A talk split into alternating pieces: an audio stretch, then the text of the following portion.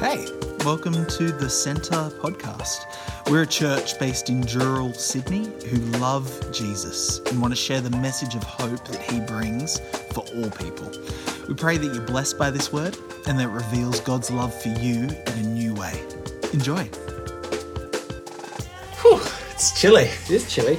Speaking of chilliness, you're looking pretty fresh, Murray. Oh, with your thanks, new man. haircut. Yeah, man. This uh, this episode is brought to you by Stonecutters Barber up at Round Corner. I tell you what, man. It's ni- not nice to just get a little pampered sometimes. Yeah, Yeah. You smell Nice. good. Like I said, yeah. They, I don't know what they Fresh sprayed on me, but it's smelling good. The guys were Yeah. nice. They were very excited to hear all about the centre. So it's good Yeah. times. It's good Yeah. times. So yeah, big shout out to Will at Stonecutters. What's your sort of your treat yourself? Are you a Parks and Rec fan? Okay. Well, anyway, they have a saying called "treat yourself." they, have, they they just make up a day called "treat yourself Self, day," okay. and they just go out and like treat yourself. What's like you sort of treating yourself, Oh. pampering yourself, going a bit above and beyond?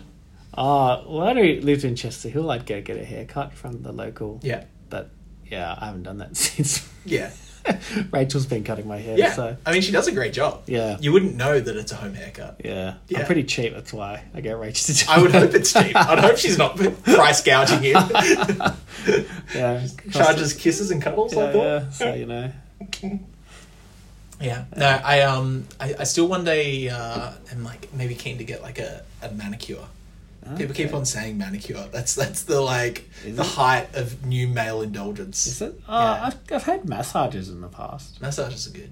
Yeah, Massages are very nice. Yeah. yeah. That's kind of like Okay. a bit of a that's your day though. I find. Yeah, like uh, uh, the last massage I had was probably when I was in Cambodia. Yeah, right. So that's a while ago. Yeah, yeah, yeah, yeah. That's quite pleasant. Yeah. I was, I was a runner back then, so I had sore legs all the time. yeah. So it was nice to like Mm. get that, you know, those legs massaged out. I've had a massage once where like it was so hard that I end up having more tension after as well. Okay, yeah, well that sucks. So sometimes you get what you pay for. Yeah. Well, Yeah. thank you so much for the sermon on Sunday. I really loved it, and I think it was really sort of um, cool the way you tied in some stories of you know people in the history of the church as well. It's cool to hear about Marcion, the Mm. Duelist, yes. and about Yeah. uh, what, what we had uh, Saint Saint Peter or Saint Patrick, I Saint should Patrick, say, yeah. uh, Saint Patrick, and we also had little brother Lawrence. So Yeah, you know. we jumped around some of the some of the hottest hits of Hottest church hits of church history, history, which yeah. I love it. If there is such a thing. Yeah. So I think like one thing that you really brought out was this idea of everything is spiritual, right? This hmm. idea that there is no sort of separation between going to small group and sorting out the recycling, hmm. right? Does that mean that I can not go to small group if I'm sorting out my recycling? is that a is that a justifiable reason? I'm taking care of the environment. Yeah. I, I think we need to honour the commitments we I make in our do. diary as well. So I suppose that's part of the like priorities lists. And when we did this exercise at college, the point of it was to show, I guess, that there are some things that have more importance than others. They take up more time, Mhm. energy, but they're not. Doesn't mean they're not important. Mm. And it was, it was in the subject of wisdom literature, and so the, the lecturer was really trying to get us to see that one of the purposes of wisdom literature, like say Proverbs, Ecclesiastes, and Job, and all that, was to give that idea of life as being like holistic and worship, and Sure. that's and so yeah, like and for like particularly like the type of church I grew up in, it was very much the priority is Bible. You Mm. know, no no breakfast, no Bible sort of thing. And it's like well, actually, like if you look at life, there's some other things that are important too, Sure. and yeah, you know, you don't just neglect them because Yeah. of this, yeah. Like the, the classic ones like quiet time. So yeah, what happens? If you get struck by a lightning bolt if you missed your Bible reading in the morning. Yeah. And it's like, well, actually, no. Like, there's sometimes things come up in life, and so yeah, that was the point of activity was to see that like there's a whole there's a holistic aspect to life. Yeah. And so probably in that list, I would put sorting recycling probably at the bottom compared to the others, you know. But yeah, there's just to see that it's still important. It's still Absolutely. part of life. It's yeah, not yeah, just yeah. It's not just neutral or negative or evil. It's Yeah. just a facet if you look at the if you look at your life as a pie graph. Yeah, what's what's totally. important parts. And stuff. Yeah. No, it's really, really good. And, like it is so biblical, you know, like do do everything Yeah. for the Lord, right? That Colossians three seventeen. And it's like one of those things where I suppose like there's there's a few different terms that I'd love for us to kind of explore Mm. today, um, and just maybe as a bit of a um, just reviser, Yep. what how would you sort of um, explain or define dualism? Yeah. So dualism is dividing the world into sacred or spiritual parts and to secular or Sure. physical parts, and so, so uh, yeah, and dualism was sort of in in that world of the Bible was often how people from who had like Platonic, so Plato, Yep. Plato saw the world that way that spiritual matters are more important. So the point of life was to find some sort of enlightenment or mm. escape this evil physical world mm. to escape into heaven. And so, which is some of the problems that Paul faces in 1 Corinthians. He's, so when they're having sex and they go, ah, you know, the body for food and who cares? Like, it's sort of, they, they didn't care. Like, oh, well, sex is for pleasure, so it doesn't matter that we have sexual immorality. And Paul's like, ah, no, no, no, no, no, no, no. Yeah, By having sex, sure. actually, your body is a temple of the Holy Spirit. It's, Yeah. so he's trying to push him back, and even the resurrection passage in 1 Corinthians 15 trying to show, well, no, it's actually something like Christianity. And I've been reading N.T. Wright's book on Paul, and he argues that, like, yeah, even like Paul didn't convert to Christianity, he found Judaism for its fullness as the Messiah Jesus. But Yeah, that's beautiful. following Jesus the Messiah, it's Yeah, a yeah. physical thing. The Jews believed in a physical resurrection. We know that at Lazarus' tomb. Um, Mary's like, yeah, I know he's going to be resurrected. The Yeah. Jews like, no, no, I'm the resurrection life right now. Yeah, yeah, yeah. And so that was the, the view of the Jews is that creation's good. God, the kingdom of God is here on the earth, not Mm. some sort of place in. I remember in Sunday school learning this song, I'm going somewhere in outer space. Mm. Uh, the countdown's getting closer every day, and that was my view. We just sort of lived in the clouds Yeah. with God, and it's like, no, no, no, like it's here on this earth. So life's to be celebrated yeah. and, and the creator is a good creator Mm. and so therefore his creation is good Yeah, but we don't yeah. worship the creation we rule and subdue over it Sure. always pointing back to god the sovereign one so And I, I think you like kind of um, brushed on something Mm. there um, about the church in Corinth Mm. Um, in their dualistic view Yeah. of seeing um, some things as spiritual and some things as flesh, Mm. Yeah. Mm-hmm, right? Which we'll, we can get to a bit about the this idea of even the word flesh in the original Greek, but. Um, it's something else is really interesting that comes up. You kind of get um, two sides of the same coin with dualism. You get certain things which you see aren't spiritual. Yeah. So I don't know. You denigrate them. You don't sort of um, think about how it can be a form of worship. So you're no longer thinking about what your heart is. When say you you know sort the recycling, but the other side that you're kind of talking about is almost this like hedonism side which sort of yeah i'd love to hear a little bit about your thoughts with dualism the danger of hedonism um, and yeah how that sort of then engages with a healthy understanding of everything being spiritual. yeah so hedonism you don't know just means the excessive love for physical things Sure. so the book of ecclesiastes speaks a bit about this chapter 2 in particular Yeah. you know the preacher has his harem, his many women he sleeps with, his wine, parties, wealth. Yeah. So he lives a very hedonistic life. Yeah. And then kind of gets to it all and goes, ah, it's kind of hevel, isn't it? It's kind of meaningless, kind of mist of vapor. And so that's probably where we sit in now as Christians in the 21st century in the West. Probably lean more to hedonism than dualism. But I still think there's a sort of link in that, is that people can when you do become hedonistic, you start putting the creation above the creator, which I guess is idolatry. Sure, Uh, it's yeah. just core. That's Totally. all idolatry is. Uh, and so I, I guess, uh, what am I trying to say there? Is that with um, hedonism, it's it, there's this real danger, I guess, of just living for pleasure, living for yourself, and how how that links in with, I guess, worship of God is that for yeah, if you if you really truly want to love the Lord your God with your heart, soul, mind, and strength, you will recognize that everything you got's a gift. Does That makes sense. So if if life is a gift from God, totally then you're not just gonna worship Mm. anything else. So yeah, is there anything in the physical that you would say isn't spiritual I suppose sin. That Sure. would be yeah. So I suppose that is that is Yeah. spiritual though still, Mm. right? It's just not holy.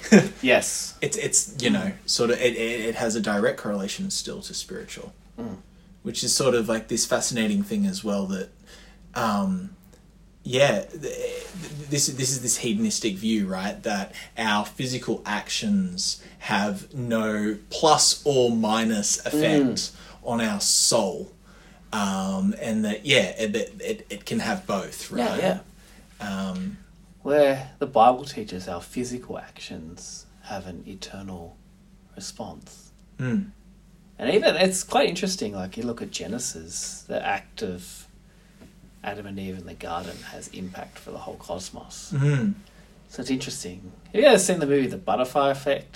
yeah i have Yeah, I haven't seen it for ages, but that, that concept, you know, of like, yeah you know, the wings of a butterfly does can start a tornado or a tsunami. yeah, yeah, and like you know, that's in some ways that's kind of what Genesis three shows Yeah. us is that one action has this unraveling consequence. Yeah. consequence. It's really interesting. I don't know if I've said this on Banter before, but I saw this great quote once, which was, um, you know, classic, whether it's the butterfly effect or Back to the Future, or I think there's a bunch of like cartoons in the past who like go back to the prehistoric era. And there's this idea it's like, don't touch anything. Like Yes. anything you do here could have like massive repercussions in, you know, however many, Yeah. you know, years later. Um, and essentially the person was making this point. It's like, why when we like go back in like the past in those things, do we understand that anything we do could have massive repercussions, but we don't live that way in the present? Yeah, that's really Because ultimately we are living in the past of the future Yeah, right yeah, now, yeah. you know. And I think that it is really interesting to think how much every single action and choice and decision that we do can have such massive ramifications. It's like the movie Tenet. Have you seen that? I have seen Tenet. Yeah, it's a little bit like that. Yeah. They get uh, the future hates the past because of the actions. Yeah. It's on climate change, which you know, it's a bit sort of like okay, sure, very. Yeah. But it was an interesting concept that the future hated the past, so they were sending futuristic technology to. Yeah. It was a weird movie. It took me a while to get my head around it, but I found that interesting concept. Mm. Yeah, Yeah. And like I think that it's something which is really fascinating when we start looking at like our understanding today of body and spirit and this sort of, you know, idea that dualism is um, poor theology, let's say. Yeah. Um, because the thing that you kind of brought up uh, in your sermon was uh, like Marcion, this sort of, I don't know, theologian, I suppose, is Mm. heretic.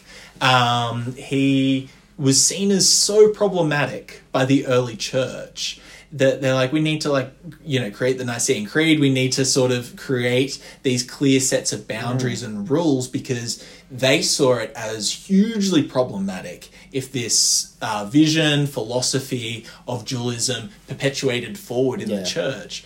And I think it's quite interesting to think that you know the early church fathers saw it as such a huge problem that they wanted to weed out and yet we look at our modern church and I think a lot of people I even remember an old Ricky Gervais stand up he kind of you know as an atheist he goes oh yeah like Old Testament God is kind of like old school dad you know he gets the belt out. But like you know New Testament dad is like new age dad you know it's like it's okay like everybody it's okay like let me make you a baby chino. And I think a lot of people do have that understanding of the Christian God, the Christian story, the Old Testament and New Testament. Um, how do we like sort of address this now? Because I feel like maybe the early church fathers would be pretty Yeah. dismayed to see how much this idea of dualism has bled back in. it's crept in. Yeah. Um. So I was reading a book last week called Scripture, Agriculture, and um, yeah, Scripture, Agriculture, and Culture. There you go. It's a bit of a Yeah. mouthful. Yeah, by yeah, yeah. Ellen White, and um, she said so. She talked a bit about the Marcion problem and said if you reject the the Old Testament, well, not only do you reject the foundation rock of the New Testament, but that's we actually lose a lot of the goodness of creation Mm. because that's the basis for a lot of Paul's theology. And going back to N.T. Wright, like he just says, like Paul was so soaked in the Old Testament that it just comes across through.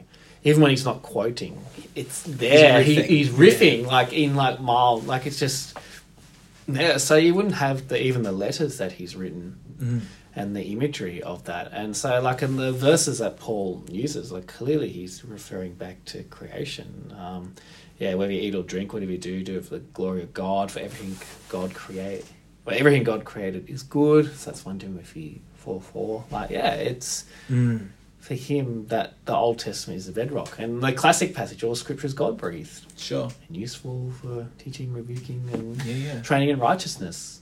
He wasn't talking about the Gospels. He wasn't mm. probably thinking of his letters. Yeah, yeah. bit, bit, bit cocky. yeah, he's referring to the, the Yeah. Tanakh, the Old Testament, and yeah. So how do I get back to that? Well, I, one of the things this is sort of going a little off topic, but say the expression in say, the Book of Romans works the law, Mm-hmm.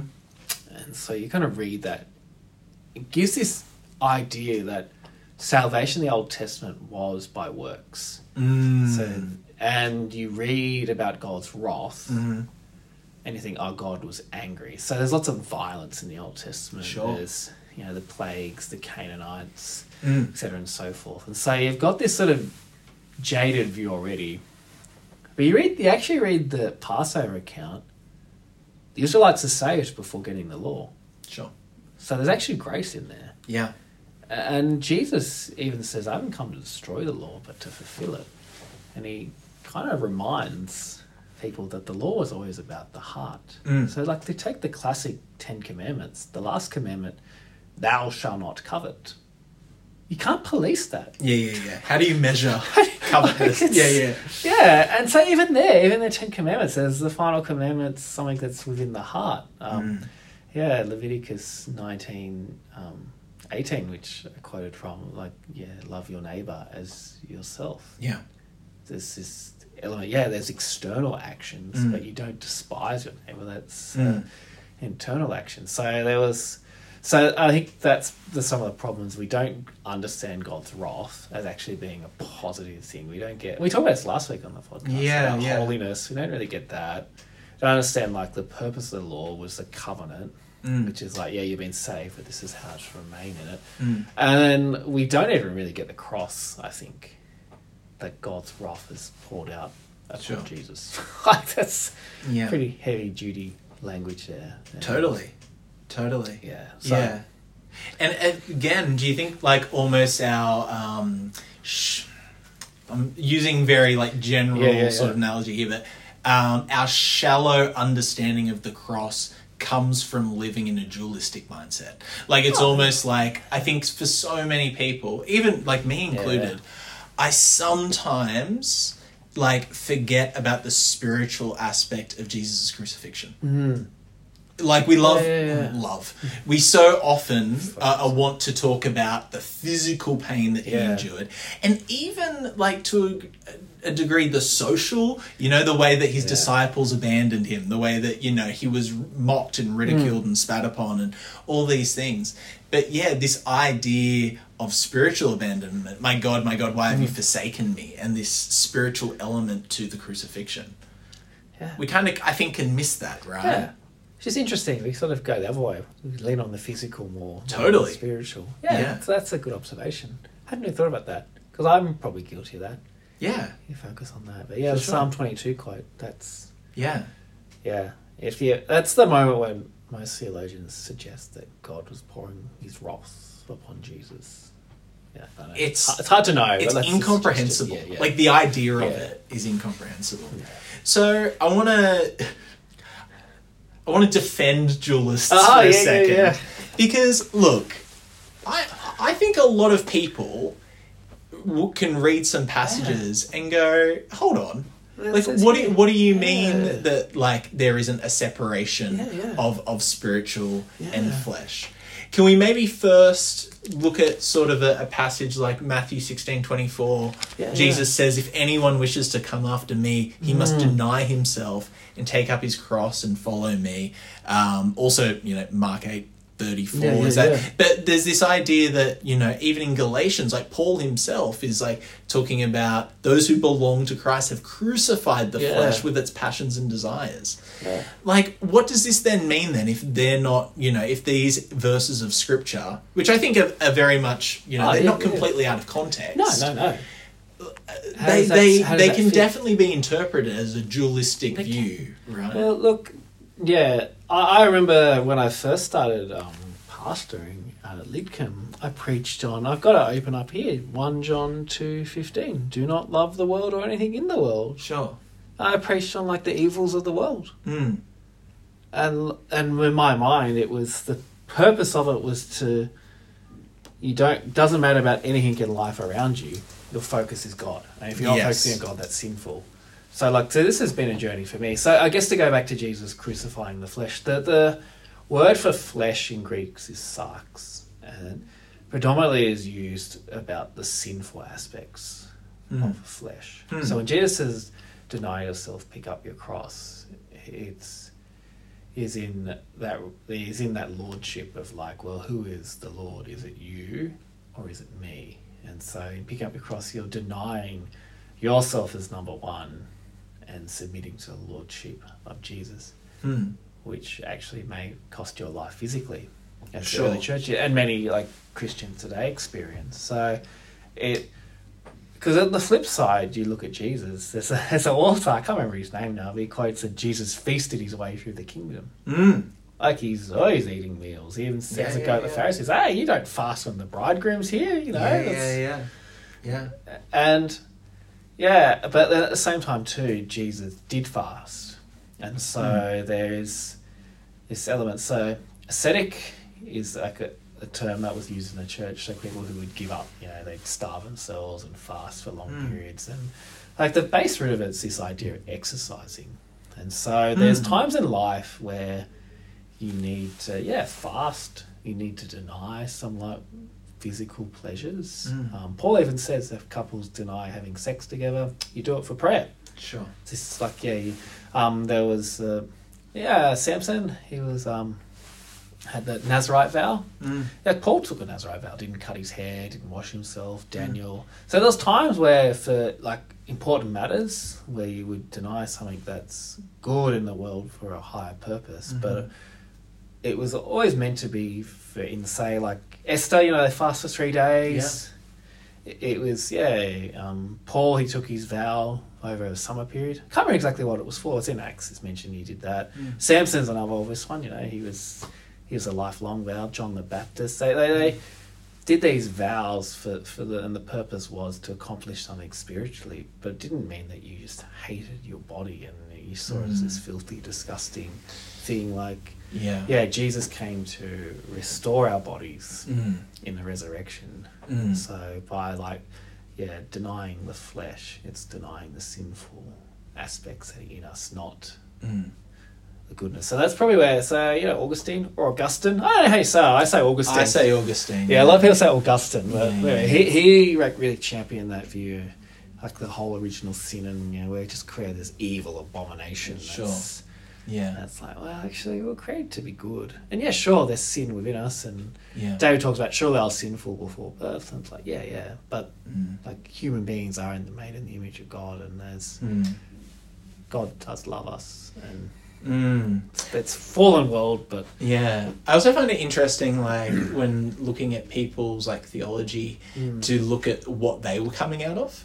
Yeah, And, like, Augustine, Augustine, like, is an interesting one because he very much, like, was um, ashamed of, I suppose, his sexual immorality. Mm. and it was this idea of like his sort of coming to faith moment was this moment of realizing his depravity. Yeah, so it's fascinating that for him like theologically to sort of follow christ to become a christian meant to deny i suppose that lust in him um, and you can kind of understand how by that he sort of felt that by denying the flesh you are becoming more holy. But ultimately what you're saying and i totally agree with is almost by denying the sinful heart by does yeah um, denying those sort of broken parts of us. And ultimately it's then actually i suppose the counter argument to that dualistic hmm. thinking is that as we were saying before even denying your flesh is spiritual. Like, you know, those moments of, you know, feasting Yeah. and celebrating is spiritual. And those moments of denying is also spiritual. Yeah. And it's not so much that you're denying the value of flesh, but Mm. you're, you know, in your body, making it holy by being restrictive in what you're doing. And I suppose almost clearing out the temple, right? Yeah, a yeah. little bit. So that's really cool. So then, how does, uh, I suppose, an ascetic lifestyle fit into all of that? You sort of spoke Yeah. about a bit of a, a bit of that as well. Yeah, um, so I suppose it's like the ascetic lifestyle that's done biblically, not like the monks of the ye old days where you wander off into the wilderness and starve yourself and jump into thorn bushes Yeah. when you felt sexual temptation. Yeah, yeah, Um, yeah. It, it would be this. It'd be cultivating your spiritual life. So let's let's use like the exercise analogy. Mm. There are lots of people that, from an exercise point of view, where live a very ascetic lifestyle. In Yes. the sense that they watch what they eat. They go to bed at a certain time. They're very disciplined. Yeah. And so this is probably it. It's this disciplined lifestyle. Mm. Yeah, Paul talks about this about uh, in Timothy. He's like, hey, you know, like an athlete trains and the soldier Yeah. doesn't get distracted and the farmer. Yeah. Like you kind of got to be the same. And so, yeah, if you're going to look at, I guess, a more holistic view of asceticism, it's Mm. having a disciplined lifestyle, Mm. um, which has a lot, lots of biblical justification behind it. Mm. So the whole book of Proverbs is about. It's a great example there. It's like how do you live a life that's godly and honoring, and you know, you say the right thing, you act in the right manner. yeah, you act in, yeah, that it's about that. It's about having these disciplines Mm. in place, and perhaps like, well, I know some people have been called to fast for forty days, which is a fairly extreme Like a complete fast. yeah, yeah. I've a couple of guys. Um, look, you know, I used to fast for a day or so here and there. Sometimes with water, sometimes without. Yeah. Yeah, over like different things. Marrying my wife, I fasted for. Mm. About you know what type of woman I felt this need. I needed to spend like time in prayer and to Mm. fast, and yeah. So there's moments where just forsaking those good gifts that God's given us Mm. Yeah, for yeah, a yeah. higher purpose, but yeah, I guess to that holistic ascetic lifestyle, I would see it as that disciplined. Mm. So how's that look like? Not not caving into temptation, like Mm. having this, yeah, that routine of prayer, Bible reading, that that view of life which sees life as worship, not Mm. as fragmented. Mm. Sort of, I've done my five minute Bible tick, and then Yeah. all the rest. So So, um, I think that it's beautiful and Mm. true to say that everything is spiritual. That might be hard for some people. yeah. Um, you know, say you're working on a you know conveyor belt all day, Mm. like you know just putting a, a screw into something. Do you know what I mean? Like, say Yeah. you for for whatever reason, uh, in a situation where you're uh, a large part of your time. I mean, I even think you know, like with, with new parents, you know, just kind of you know, there's a lot of like sitting around. There's a lot of you know this idea of maybe not feeling as productive as you'd love to be yeah.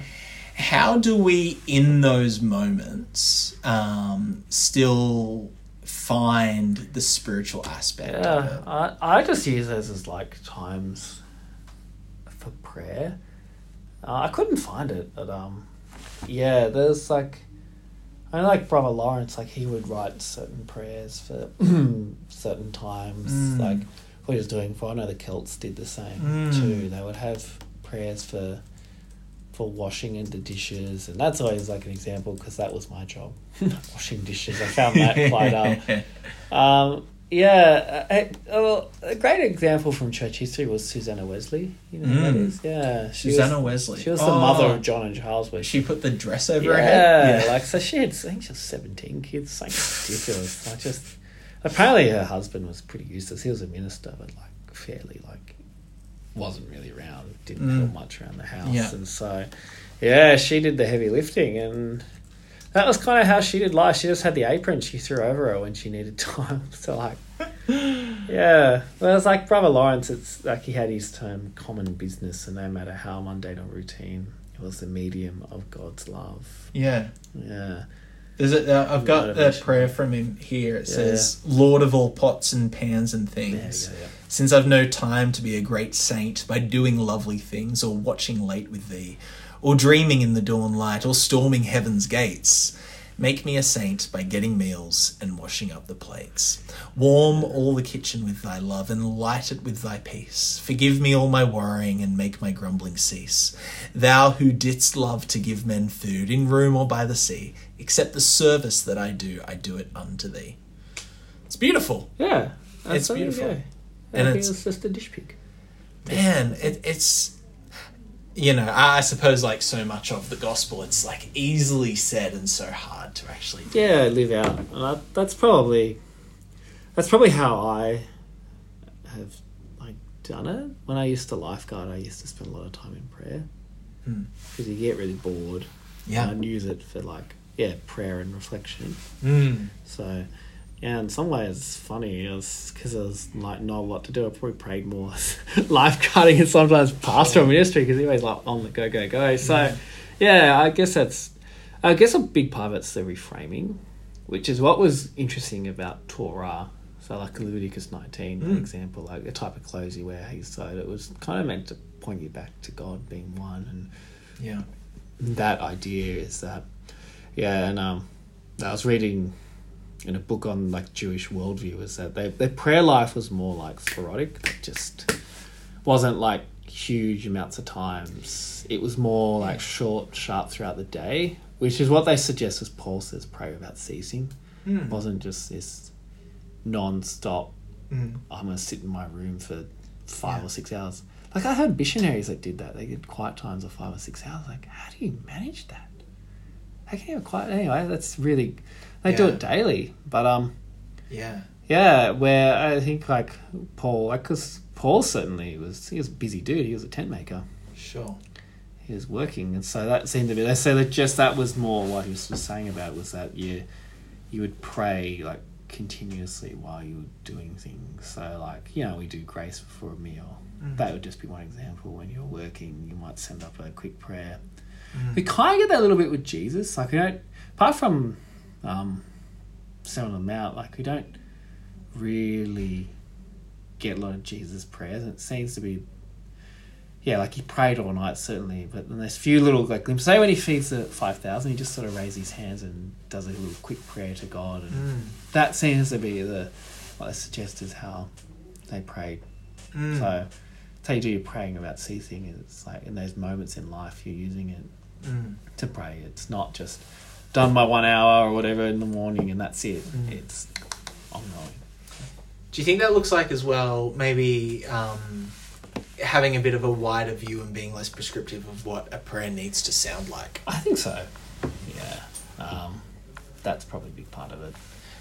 Yeah, there's um, the Shema prayer. That was pretty standard. Like Jews would pray Shema Israeli.